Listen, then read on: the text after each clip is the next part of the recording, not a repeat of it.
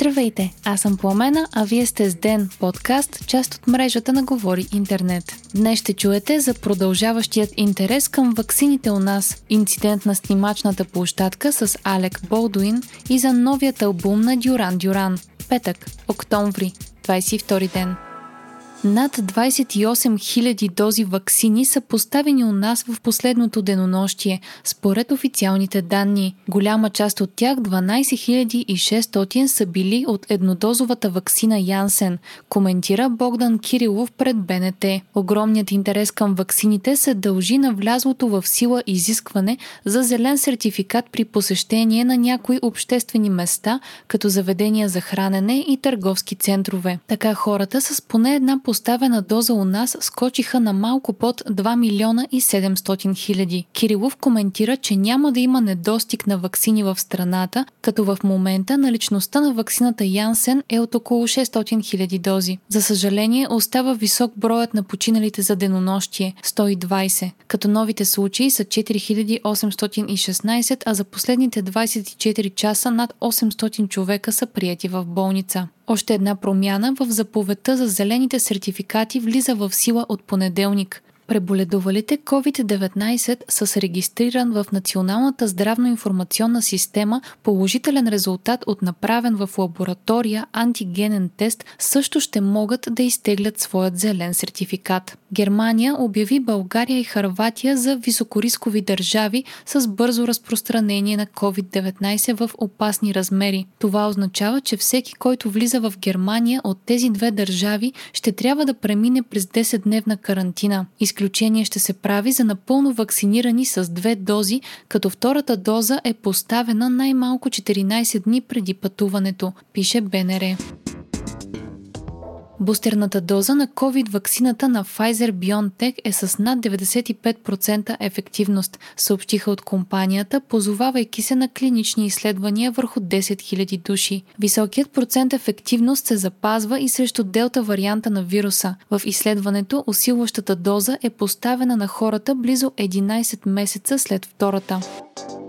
Алек Болдуин уби жена и рани мъж на снимачната площадка, стреляйки с реквизитен пистолет. При инцидентът е починала 42-годишната операторка Халина Хътчинс и е ранен режисьорът Джоел Соуза. По информация на световните медии, известният актьор Алек Болдуин е произвел изстрели с пистолет от реквизита, докато са снимали сцена от американският уестърн Ръст. Инцидентът е станал на снимачната площадка близо до Санта Фе в щата Нью Мексико, а според местното шерифство причината е неправилно използване на пистолет с хаосни патрони. В момента се извършва разследване, като има данни, че Болдуин е бил разпитан от детективи, а местни медии публикуваха снимки на актьора, разплакан и силно разстроен. Алек Болдуин е и продуцент на филма. Русия има готовност да започне да доставя газ към Европа през Северен поток 2, ако получи разрешение от темският енергиен регулатор. Това заяви президентът на страната Владимир Путин. По време на среща в Сочи той каза също, че първият етап от газопровода Северен поток е завършен, но въвеждането му в експлоатация може да отнеме месеци. Според Путин, първата тръба на Северен поток е запълнена, а до края на тази година ще приключи и технологичната работа по запълването на втората. Тогава и при разрешение от германският регулатор могат да бъдат започнати доставките. В същото време европейските лидери обсъждат как да облегчат удара от повишаването на цените върху най-уязвимите групи от населението. Във Франция, например, всеки, чийто месечен доход е под 2000 евро, ще получи помощ в размер на 100 евро още от деня. Южна Корея изстреля първата си собствена космическа ракета, съобщава БНТ.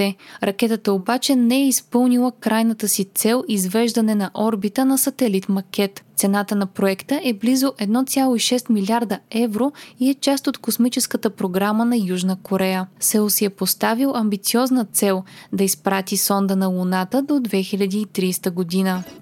40 години след дебюта си, легендарната британска група Дюран Дюран издаде нов албум. Това е 15-тият им студиен албум и е озаглавен Future Past. Една от новите им песни, Anniversary, е посветена именно на всичките им години заедно като група и кани всички да отпразнуват хубавият повод с тях.